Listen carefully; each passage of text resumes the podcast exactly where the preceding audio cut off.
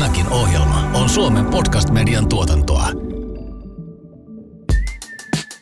Mä olen urheilija Miia Silman ja tämä on Syömisen sietämätön kevyyspodcast.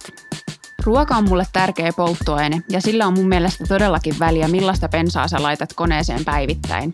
Tässä podcastissa päästäänkin sukeltamaan erilaisiin terveellisen ja kestävän syömisen teemoihin yhdessä meidän asiantuntijavieraiden kanssa. Mun juontajaparina tänään on Raision ravitsemusasiantuntija Maria Vakkuri. Tämän ohjelman sulle tuottaa Raisio-konserni.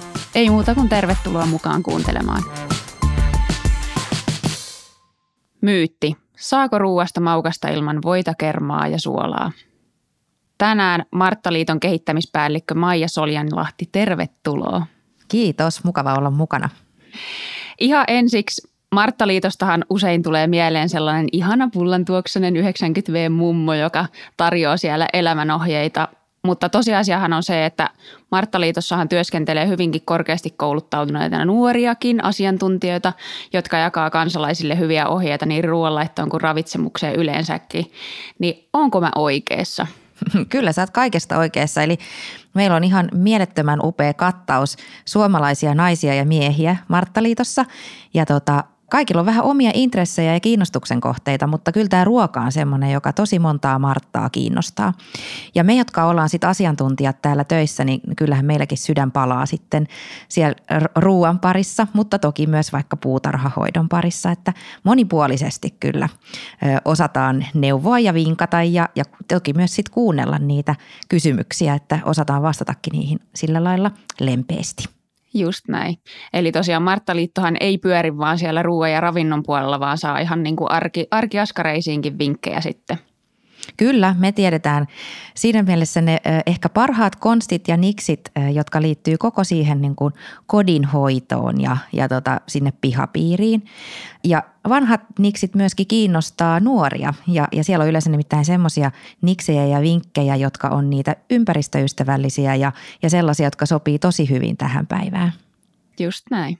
Minkä tyyppisiä kysymyksiä ruoanlaittoon liittyen teille tulee ja on ne sitten enemmän ne nuoret vai vanhat, jotka teiltä ruoanlaittovinkkejä kyselee? No molempia. Ja täytyy sanoa, että me kohdataan erilaisia ihmisiä niin kuin arjessa ja silloin ehkä esimerkiksi nuoret, niin me toimitaan esimerkiksi siellä työpaja nuorten parissa, niin silloin kysymykset oikeastaan, niin kuin ne jutellaan siinä yhdessä siinä toiminnan lomassa. Mutta sitten jos puhutaan esimerkiksi siitä, että meille soitetaan, meillä on sellainen puhelinpalvelu tai sitten meidän kanssa chattaillaan tai sitten vaikka haetaan meidän Martat-sovelluksesta tietoa, niin erilaisia kysymyksiä tulee ja monen ikäisiltä. Ja täytyy sanoa, että martat.fihän on siis sellainen aarreaitta monelle, että kyllähän melkein jokainen suomalainen on siellä martat.fissä käynyt. Ja ruokaohjeet on siellä kyllä tosi suosittuja. Mutta elämäntilanteesta riippuen, eli jos on vaikka vastikään jäänyt yksin, vaikka leskeytynyt, niin sitten tulee sen tyyppisiä kysymyksiä. Ja sitten taas jos on juuri perhettä perustanut, niin sitten tulee siihen elämäntilanteeseen liittyviä kysymyksiä. Mutta kyllä meidän neuvonnassa näkyy erityisesti toi sesonki. Eli syksyllä kysytään sienistä ja säilönnästä ja sitten taas joulukut tulee, niin sitten ollaan taas niiden jouluruokien parissa. Ja kyllähän meillä näkyy tosi ihanasti sesonki sitten noissa meidän kysymyksissä. No tähän sesonkiin liittyenkin, niin tietysti mä olen itse henkilökohtaisesti kova sienestä ja mun tarvi kyllä tänä syksynä tukeutuu marttoihin, koska mun piti vähän katsella, että no mistä niitä sieniä nyt saa ja kannattaa kerätä ja muuta, niin en mä löytänyt mistään muualta tietoa kuin Marttaliiton sivuilta. Kyllä me ollaan aika hyvä tietopankki sienestykseen, mutta onneksi meitä on muitakin toimijoita, nimittäin kyllä sit ihan kaikkia tarvitaan tämän sienitietoisuuden levittämiseen ja siihen innostamiseen, että lähdetään metsään. Mm. No osaako suomalaiset laittaa ruokaa nykypäivänä? Aika hurja kysymys. Kyllä Martan pitää vastata, että osaa ja kukin taidoillaan. Että se on vähän se, että kuinka korkealle se riman laittaa siinä ruoanvalmistuksessa.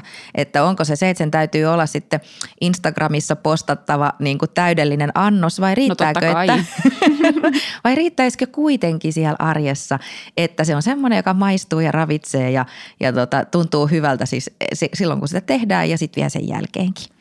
No niin kuin meidän otsikkokin sanoi, että saako ruuasta maukasta ilman voita, kermaa ja suolaa, niin mikä sun mielipide tähän on? No mun mielipide on, että tietysti saa, mutta kaikki nämä vaatii niitä taitoja. Mm. Ja se on ehkä se juttu, mistä Martat erityisesti puhuu, niin on niiden taitojen opettelu ja niiden taitojen myös välillä päivittäminen. Et esimerkiksi sekin nyt, että me Martat puhutaan siitä, että siirrytään vähitellen sieltä eläinperäisestä ja eläinvoittoisesta ruokavaliosta kohti kasvisvoittoisempaa, niin sehän vaatii uudenlaisia maustamisen taitoja tai ylipäänsä niitä ruoanvalmistustaitoja. Ja sen takia me uudistutaan samalla, kun uudistuu koko meidän ruokakulttuuri. Sinä ravitsemustieteilijänä varmaan ja seuraat tiiviisti näitä 5 vuoden välein ilmestyviä Finravinto-tutkimuksen tuloksia, ja niiden mukaanhan suomalaiset käyttää kasviksia ihan liian vähän, että varmaan noin 20% vaan käyttää tarpeeksi. Niin olisiko sulla siihen vinkkejä, miten niitä kasvisten käyttöä voisi lisätä? Viittasit tuohon kasvipohjaisen syömisen suosimiseen, niin liittyy vähän siihenkin aiheeseen.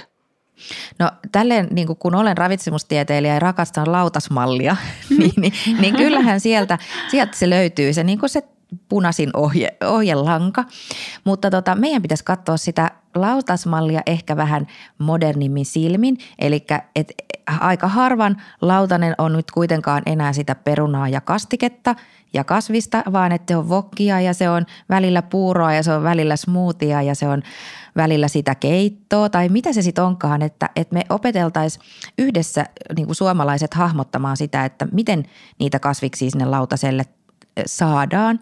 Mutta kyllä mä sanoisin, että vanhat kunnon niin kuin hyvät ruokaohjeet ja niiden sellainen tähän päivään tuominen sillä, että sinne vähän raastetaan porkkanaa joukkoon tai käytetään härkäpapurouhetta tai jotakin muuta. Esimerkiksi ihan semmoisia perinteisiä vaikka lihapullareseptejä, mitä voidaan sitten tuunata sillä palsternakkaraasteella, niin ne on niin kuin semmoisia pieniä askelia, joiden avulla uskon itse, että päästään kohti semmoista lähemmäksi sitä 0,5 kiloa päivässä olevaa tavoitetta.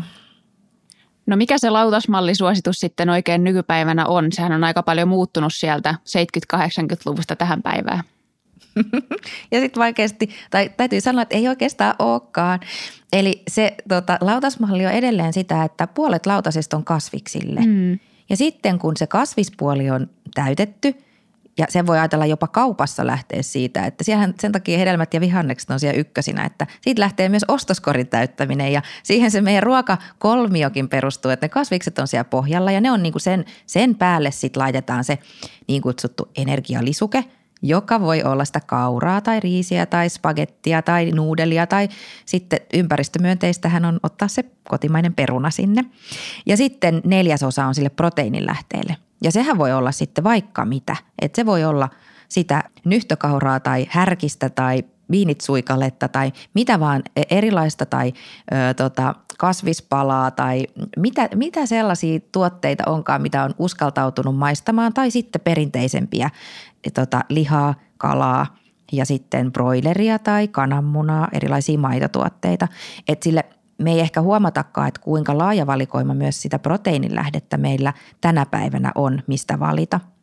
Miia, kun sä oot urheilija, niin sä voit muistaa sitten sen, että sun lautasmalli voi olla hiukan erilainen, eli sä voit jakaa sen 3 osaan, eli kasvisten osuus on pikkasen pienempi, että sä saat sen määrän energiaa, mitä sä päivän aikana kulutat. Että pientä muokkausta sitten vähän ihmisen harrastusten ja elämäntilanteen mukaan. No just näin, ei nyt ihan silleen sokeastikaan voi ihan kaikkea noudattaa, että se täytyy vähän siihen omaan arkeen sitten sulattaa. Kyllä, ja sitten urheilijathan vielä, kun teillä on niin kuin paljon suurempi energiankulutus kuin tällaiset päivittäin niin kuin toimistotyötä tekevät, niin, niin nimenomaan siis kasvisten energiapitoisuus ei ole niin valtaisa, mutta kun teidän tulee kuitenkin syötyä sitten vähän enemmän, niin sitten se riittävä määrä niitä kasviksia yleensä tulee, jos niitä muistaa kuitenkin sen 3 ottaa sinne lautaselle. Kyllä, mutta tuossa aikaisemmin kun sä sanoit, että voi vähän tuunata ja päivittää niitä omia reseptejä, että just raastaa vaikka sitä palsternakkaa sinne lihapullien sekaan, niin siinä tulee, kun ainakin itse olen huomannut, että monet nuoret vähän ja varsinkin ehkä miespuoliset henkilöt, niin ne vähän ajattelee, että no joo, että se makkara on mun kasvis tyylillä. Niin se voi olla ihan hyväkin, että sä saat raastettua jonkun tuollaisen ruoan sekaan, eikä sä välttämättä edes huomaa, että sä syöt siinä sitä samalla. Että se tulee vähän silleen salakavallasti myös syötyä. Kyllä, se on just näin. Ja sekin, että miten niitä päivitetään niitä ruokaohjeita ja niin voi olla esimerkiksi niin kuin tähän kasvipohjaisuuteen ajatellen, niin vaikka jos rakastaa niitä lihapullia, mutta vaihtaa sen kerman siihen kasvipohjaiseen, niin sekin voi olla oikeastaan aika tosi fiksu niin kuin terveyden ja ympäristön kannalta ja jopa sen maun kannalta. Ja tämä on ehkä semmoinen, kun se pohdit tuossa nyt niitä makuja, niin on se juttu, että mehän niin kuin totutaan eri makuihin ja itse asiassa siellä voi aina kannattaa maistaa. Tämä on semmoinen perusasia niin kuin ruuan suhteen, että aina kannattaa maistaa. Ja vaikka ei ekalla kerralla olisi silleen, että tämä on niin kuin parasta ikinä, niin voi olla, että se toisella kerralla maistuukin jo silleen niin kuin tutummalta. Tämä pätee mun mielestä siihen voi-kysymykseenkin, eli se on ehkä osittain semmoinen korvien välissä oleva asia, että kuvitellaan, että se voimaku on se ehdoton ainut oikea, mutta sitten jos testataan sokkona, niin ei välttämättä eroteta, että onko se paistettu voilla vai jollain kasviöljypohjaisella vaihtoehdolla. Joo, näin se on. Ja sekin sitten, että eri ihmisille niin kuin ne motivaatiotekijät on erilaisia. Että toisille tulee terveyshaasteita, niin sitten vaihdetaan niihin terveellisempiin vaihtoehtoihin. Ja toiset ehkä hiffaa sen aikaisemmin jo, että se ennaltaehkäisy, eli ne terveelliset valinnat kannattaa tehdä ennen kuin sitten se kolesteroli on kovasti koholla. No just näin. Ja sitten kun se tuntuu tulevan ihmisille vähän niin kuin yllätyksenä, että no mitenkäs näin on käynyt, että kun on kuitenkin tosi terveellisesti syönyt ja sitten kun rupeaa vähän kattelemaan, niin no joo, siellä on ihan kunnon pakettivoita käytetty ja punaista maitoa, kermaa ja muuta, niin joo, kyllä siinä on ihmisillä vähän mietinnän paikkaa sitten siinä kohtaa.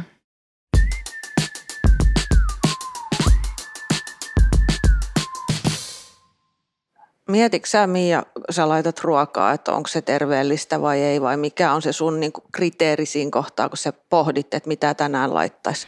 No kyllä sitä tulee mietittyä ja totta kai kun arjessa oma kroppa joutuu aika kovaan rääkkiin, niin sitä haluaisi kuitenkin vähän pahoitella sen ruoan kannalta, että no okei, tässä sulle vähän ravitsevaa ruokaa, että jos vähän levyt nyt tästä tämän päivän rääkistä, mutta tietysti ne voisi olla enemmän sellaisia nautinnohetkiä se syöminen, mutta se on ollut nyt aika pitkälti sitä, että joo, toi ruoka on nyt vaan mun polttoaine, että mätetään nyökkiä vaan suuhun ja että saadaan se energia, mutta sitä voisi enemmän tehdä sellaisen arkeen sellainen vähän osiltaan sellaista harrastusta ja enemmän panostaa siihen ja miettiä, niin kuin, että miten sitä saisi just vähän rikastettua, että ei se olisi aina sitä samaa pastaa, kastiketta ja kasviksia, niin joo, tulee totta kai mietittyä ja että saisi sen mahdollisimman paljon niitä kaikkia ravintoaineet siitä ruuasta, koska kyllähän se osaltaan vaikuttaa myös palautumiseen ja vammoihinkin. Mun mielestä toi oli ihan hyvä kommentti Miialta toi, että se ruoka on paljon muutakin kuin pelkkiä ravintoaineita, eli se mun mielestä on hyvä siellä arjessakin muistaa, että se ruokailuhetki voi parhaimmillaan olla myös henkisesti virkistävä ja jos on perhettä, niin se on kuulumisten vaihtamista ja että sillä on paljon muitakin niin sanottuja terveysvaikutuksia kuin ne ravintoaineet, että se on ihan hyvä pitää mielessä. Just näin. Tuli tuossa mieleen, että sitten jos on tällainen henkilö vaikka, että on ne kolesteroliarvot koholla ja joutuu tekemään vähän sellaista niin kuin ruokaremonttia siihen omaan ruokaympyrään, niin kuinka kauan sitten niin kuin siihen keskimäärin menee ihmisellä, että se tottuu siihen uuteen ruokavalioon ja siihen, että se ruoka nyt ei olekaan kyllästetty tuolla voilla, kermalla ja suolalla? No tähän on niin kuin vaikea vastata silleen, että lupaan sinulle, että 3 viikossa homma hoituu. Ja tämähän on se valitettava asia, mitä monesti kaupalliset ehkä semmoiset laihdutuskuurit tai muut vähän lupailee liikoja. Eli kyllä siinä menee sillä lailla aikaa, mutta eri ihmisillä eri tavalla. Eli esimerkiksi suolaisen makuun, niin vähäsuolaisemman makuun, niin tottuu ihan muutamassa viikossa. Se on yllättävän nopeata, kun sitä vähän niin kuin sinnikkäästi tekee. Niin alkaa sitten ne vanhat suolatut ruokalajit niin maistuakin ihan oikeastaan pahalta. Eli siihen vähäsuolaisuuteen kyllä yllättävän nopeasti oppii. Ja sitten riippuu vähän niistä motivaatiotekijöistä, mitä siellä taustalla on. Eli just se, että osaa pistää ajatukset siihen, että tämä ruoka tekee minulle hyvää, eikä niin, että tämä ruoka on lähtökohtaisesti pahaa, koska olen joutunut tekemään tällaisen muutoksen. Mutta lasten ruokakasvatuksesta tai meillä on ehkä sellaisia määrätynlaisia myyttejäkin ehkä siellä, että se olisi joku sellainen määrätty kertamäärä jonka jälkeen se ruoka alkaisi maistua, mutta ei nyt näin aina myöskään voi luvata, että ei aikuiselle eikä lapsellekään 9 kertaa, niin sitten se olisi varmasti niin kuin itselle maistuvaa. Mutta mun mielestä tämä on eri asia, jos puhutaan vaikka niin kuin maistellaanko oliivia tai puolukkaa verrattuna siihen, että tehdään tämmöisiä pieniä muutoksia, jotka on niitä vaikka sen kerman vaihtamista siihen kasvipohjaiseen valmisteeseen tai maidon rasvaprosentin vähentämistä tai viilin tai jogurtin, mitä sitten itse käyttää paljon tai sitten vaikka sen juuston. Ja sitten nämä on aika tärkeä miettiä, että nehän on kokonaisuuksia se koko ruokavalio, niin sitten, että missä kohdassa niitä muutoksia tekee. Et suola on semmoinen, mikä kannattaa tehdä niin kuin kyllä kautta linjan, mutta sitten taas, että arkea ja juhlaa voi myös erottaa. Eli sitten voi vaihdottaa sen kerman siihen kakun päälle ihan hyvällä omatunnolla silloin, kun on sitten niin kuin vaihtanut niitä arkiruokatottumuksia sitten vähän fiksumpaan suuntaan. Nyt tuli jo tosi monta pointtia. Mä haluaisin ainakin nostaa sen, että se pikkuhiljaa muutosten tekeminen on varmaan se, mikä on hyvä pitää mielessä siinä suolassakin, että ei kerralla vähennä, vaan vähentää pikkuhiljaa, niin se makuaisti ehtii tottua. Ja toisaalta just valitsee ne kohteet, mitkä niin kuin itselle on ne helpoimmat alkuun, niin lähtee niillä liikkeelle ja sitten kun innostuu siitä, niin jatkaa sitten eteenpäin siitä. No just mäkin olin sanomassa, että ei, sitä muutosta ei varmaan ihan kertarysäyksellä kannatakaan tehdä, että vähän silleen pienin stepein eteenpäin, niin se ei ole itsellekään niin iso shokki. Kyllä, ja tämä on esimerkiksi pätee myös siihen, että jos haluaa lisätä niitä kasviksia sinne lautaselle tai vaikka niitä kasvisruokapäiviä sinne viikkoon, niin ainakin itse tälleen perheellisenä ja paljon perheelle juttelevana, niin on aika tärkeää, että koko jengi lähtee siihen mukaan. Eli se ei ole vaan yleensä sitten sen yhden ihmisen harteilla, vaan että perheessä sovitaan ne pelisäännöt, että mietitään, että onko se vaikka ok, että meillä on keskiviikkoisin kalapäivä ja torstaisin on vähän niin kuin se, ehkä ei ole hernekeittopäivä, jos sitä on syöty kouluruokailussa ja työpaikalla, mutta että minkälainen päivä se sitten on ja mietitään se, että miten sinne sen perheen arkeen sopii se, että siirrytään vaikka aina käyttämään sitä rypsiöljyä tai sitten siirrytään vähitellen niihin vähän rasvaisempiin maitotuotteisiin vaikka. Tai kokeillaan jopa sitä kauramaitoa, että miten se sitten sopii kahvin kanssa tai keille se sopii sitten parhaiten minkäkinlaisen ruoanvalmistukseen tai nauttimiseen. Mites tuossa sitten, kun ihminen kuitenkin kun ikääntyy, niin se makuaistikin pikkusen muuttuu, että esimerkiksi vähän se, että sä et tunnista sitä suolan määrääkään oikein siinä ruuassa, niin mites sitten tällaisten henkilöiden kohdalla? No tuohon voi vastata kyllä siten, että mitä iäkkäämpi ihminen on, niin sitä vähemmän ehkä kannattaa sitä suola-asiaa edes miettiä, vaan silloin tulee erilaiset ja erityyppiset ravitsemusasiat niin kuin pinnalle. Eli taas puhutaan sitten niinku elinkaaren aikana, että vähäsuolaisuus niinku lapsena ja vauvana tai siis nollasuola on niinku välttämätöntä. Ja sitten vähitellen voidaan käyttää vähän enemmän suolaa ja sitten mitä enemmän ikää tulee, niin siellä nyt nähdään, että sen kokonaisterveellisyyden kannalta niin sitten se verenpainevaikutus esimerkiksi ei ole niin kova. Sä kerroit tuosta lapsiperheen arjesta, niin aika moni kommentoi sitä, että tulee laitettua aina niitä samoja ruokia ja miten siihen saisi vaihtelua, niin minkälaisia kikkoja sä oot arjessa keksinyt siihen? No meillä on sellainen omassa perheessä, koska mä olen tietysti, kun mä olen innokas ruoanlaittaja, niin, niin me saan tuoda, me ollaan jaettu myös mun miehen kanssa ruoanvalmistusillat, joka tarkoittaa sitä, että minä en puutu hänen valintoihin ja hän ei puutu minuun. Ja se on kyllä jakanut muutenkin mun mielestä tosi kivasti myös sitä vastuuta siitä, että tiedetään, että mitä on jääkaapissa ja mitä kaupasta hankitaan. Eli molemmilla on silloin sitä vastuuta siitä kodin ruokahuollosta. Mutta mä saan tuoda niin kuin meidän perheelle uusia ohjeita.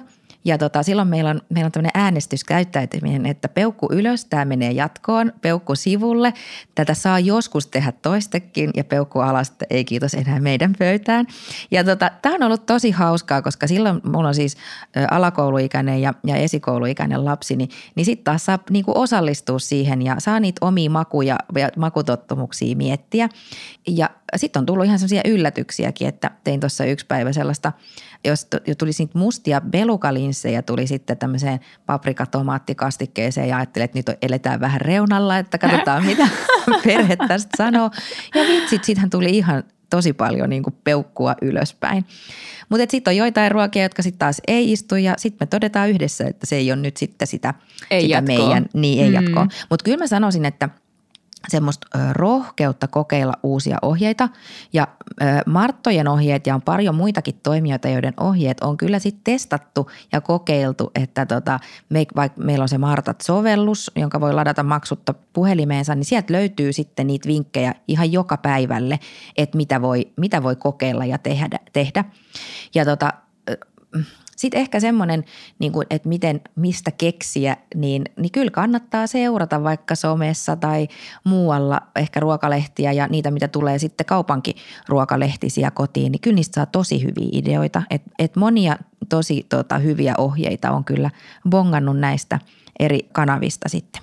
Joo, toi onkin kiva, kun ajattelee tosiaan sitä Marttaliittoa nyt siinä pullantuoksena mummona, niin te olette aika hyvin päivittynyt kyllä tähän 2021 vuoteen. Niin mitä kaikkea teillä on? Siis teillä on appia, teillä on sitten ihan www-sivut, sitten teillä on somekanavia, niin kertaa vielä meille kaikille, että mistä kaikkea teidät nyt sitten löytää?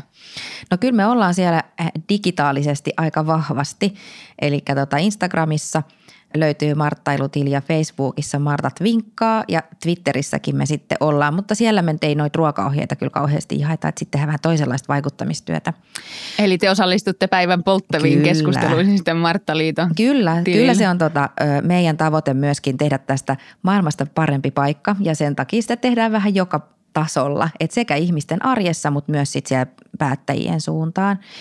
Ja tämä meidän Martat-sovellus on aika uusi ja tosi mieluusti toivotaan, että ihmiset sen lataa ja kokeilee, että mitä hyötyä siinä on sitten omaan arkeen. Että kyllä ollaan haluttu päivittää, koska meidän tärkein tehtävä on niin kuin tehdä sitä arjen kautta tästä maailmasta parempi paikka ja meidän täytyy olla siellä, missä ihmiset viettää sitä arkeaan ja yllättävän monta tuntia ihmisethän viettää siellä koneen tai älypuhelimen ääressä. Mä itse en ole niin kauhean innokas ruoan laittaja ja varsinkin silloin, kun nuoret vielä asui kotona ja oli 3 urheilevaa nuorta, niin se ei ollut semmoinen ajankäytöllisesti ehkä mahdollistakaan niin paljon siihen panostaa. Niin meillä oli semmoinen käytäntö, että me ihan vaan listattiin, että keittoja, mitkä kuuluu meidän valikoimaan, kastikeruokia, mitkä kuuluu meidän valikoimaan, uuniruokia ja sitten sieltä aina valittiin, että nyt tällä viikolla otetaan täältä nämä ja nämä, niin se ehkä toi semmoista vähän vaihtelua siihen arkeen, mutta onko sulla Miia jotain kikkoja, millä sä selviit siitä arjen ruoanlaitosta? No toki itse tuun 7-henkisestä perheestä, niin meillä on aina ihan kautta läpi lapsuuden, niin äiti on tehnyt vaikka keittoa niin heti suoraan sellaiseen 10 litran saaviin sitten, että sitä on moneksi päivää riittänyt, niin se on ehkä vähän iskostunut tonne omaan selkärankaan, että itsekään en ole mikään MasterChef tuolla keittiössä, niin tuun sitten aika paljon tekemään kanssa sillä yhdellä kertaa paljon sitä ruokaa, ettei tarvitse heti alkaa kokkaa. Ja on se sitten kiva kuitenkin tulla reeneistä kotiin, niin se ruoka on sitten heti saatavilla, koska se nälkäkiukku kun iskee, niin ei mun kanssa ole siinä tilassa sitten kukaan, että mä jopa pelkään itteeni siinä kohtaan. Mutta ihan loistavaa arjenhallintaa nyt niin kuin Miia sinulla ja Marja teillä ollut. Ja nämä on just niitä, että sen pitääkin mennä se elämäntilanteen mukaan, että kenellä on mahdollisuus suunnitella just pitkälti ja Maria, ihana kuulla, että teillä otettiin koko porukka mukaan suunnittelemaan ja kun itsekin olen elänyt nuorten miesten kanssa, niin muistan, että kuinka monta broilerin koipea sitä saattokaan niin kuin yhdellä aterialla mennä, kun itse söi sen yhden ja poikaystävä veteli 3. Niin se on juuri tätä, että kattilan täytyy kasvaa ja sitten tämä just, että ei tarvitse pelätä sitä, että syö muutaman päivän samaa ruokaa tai 3 päivää. Että silloin, kun se on monipuolisesti just rakennettu, että siellä keitossa on ne porkkanat eikä pelkästään niin kuin spagettia ja kanasuikaletta, niin silloin siitä tulee ihan hyvä ja ravitseva ateria vaikka useammalle päivälle.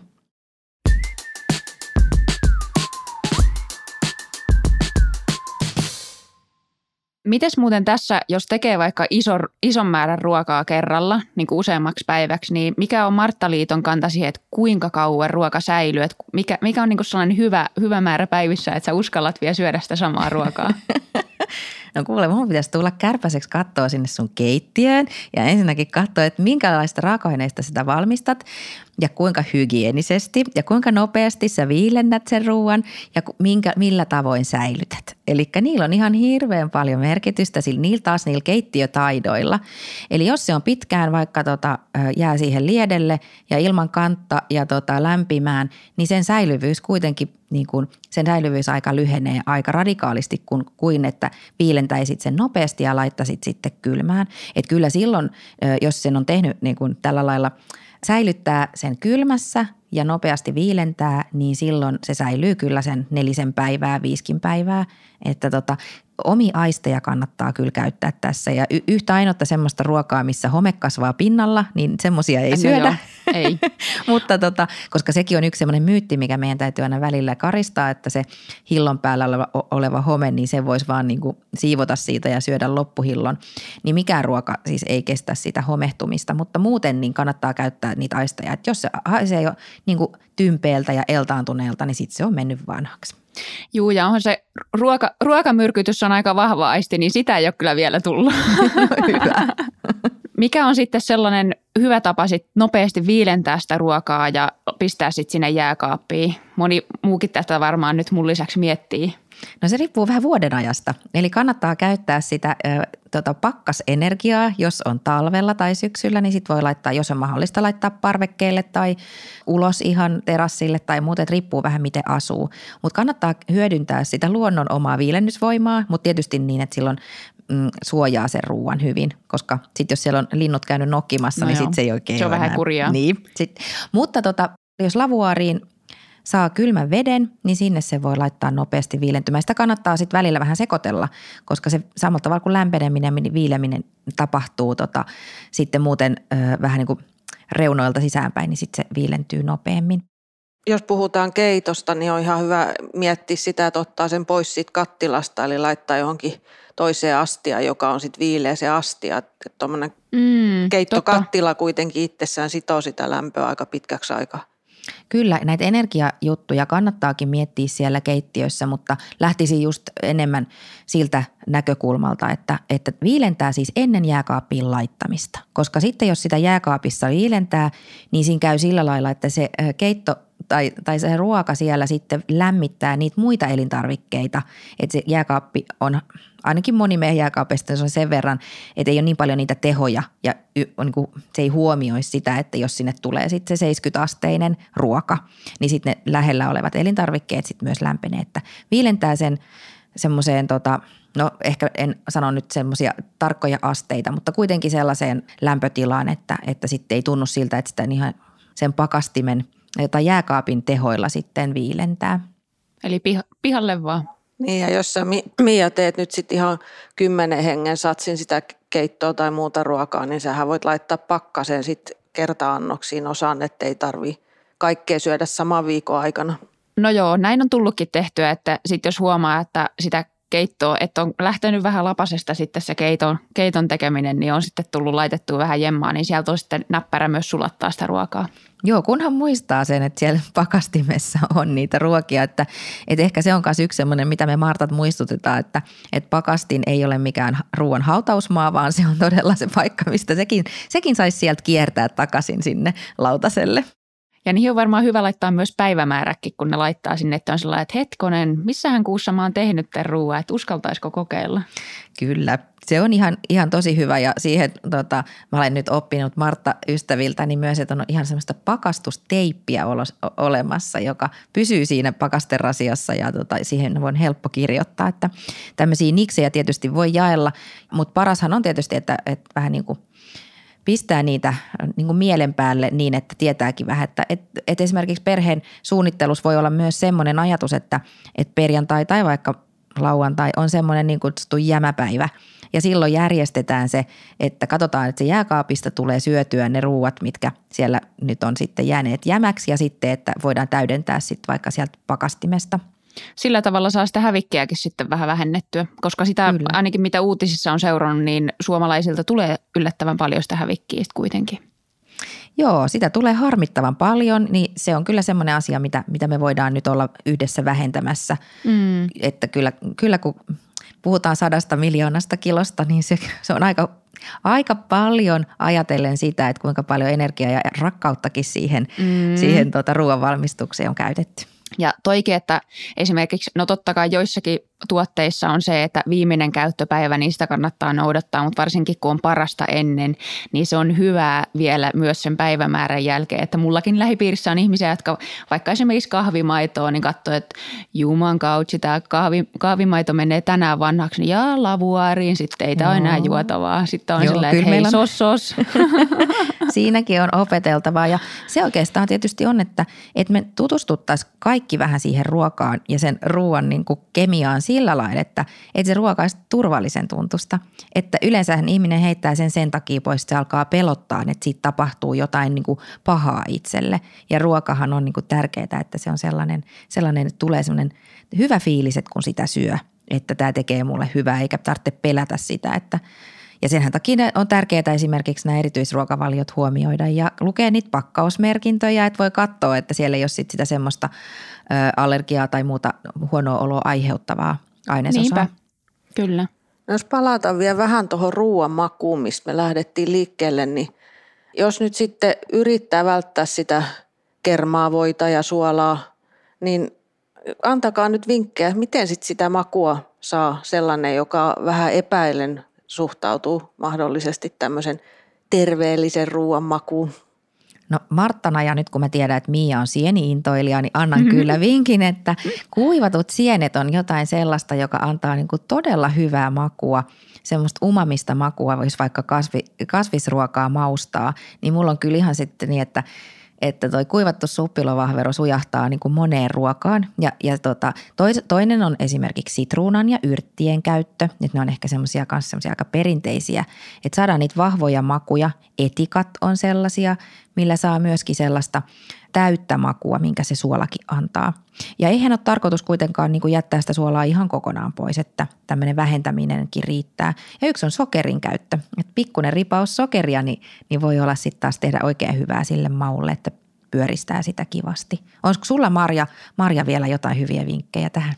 No itse olen miettinyt sitä, että ehkä sitten siellä arjessa voi valita sellaisia ruokalajeja, mihin ei niin kuin luonnostaankaan kaipaa sitä kermaa tai voitaa, että no nyt jos miettii, mikä nyt on ihan tämmöinen ehkä vähän tyhmä esimerkki, mutta vaikka hernekeitto, niin eihän varmaan, en nyt usko, että kovin monelle siihen tulee mieleen kaivata kermaa sekaan.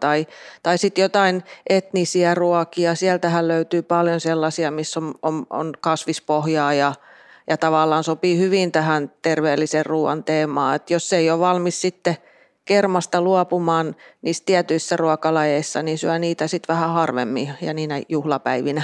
Tosi hyviä vinkkejä, että erottaa sen arjen ja juhlan, niin sillä saa jo aika paljon sitten aikaiseksi ja miettii niitä, oli ne sitten vaikka se makaronilaatikon tekeminenkin, niin sielläkin itse asiassa mun mummon ohje on sellainen, mihin ei tule sitten niitä kananmunia ja sitten sitä täysmaitoa tai kauheasti juustoakaan, että sinne tulee tomaattikastike tai toi niin kuin tomaattimurskapohjainen kastike ja sitten kyllä vähän juustoa tulee, mutta ja senkin voi sitten tuolla kasvikermalla, niin siitä tulee pikkusen erilaista kuin se perinteinen makaronilaatikko, mutta siitä tulee ihan hirmu hyvää. Et se on sitten sitä arjen makaronilaatikkoa ja maistuu meille kaikille.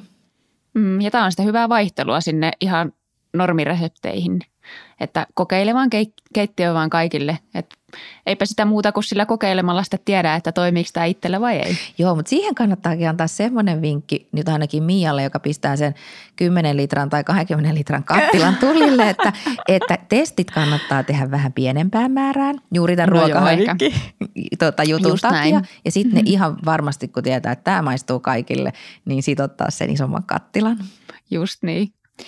Kiitos paljon Marttaliiton kehittämispäällikkö Maija Soljanlahti tästä meidän upeasta keskustelusta liittyen ruokaan ja elämiseen ylipäätänsäkin. Niin tästä saa varmasti sekä minä, mutta myös muutkin kuulijat paljon vinkkiä ja sitten uutta boostia siihen omaan arkeen. Kiitos, oli tosi mukava olla täällä.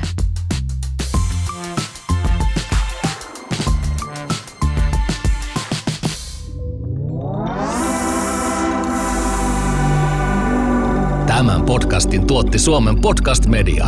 seuraa sarjaa Spotifyssa tai suosittele sitä muille antamalla arvostelusi Apple Podcastissa.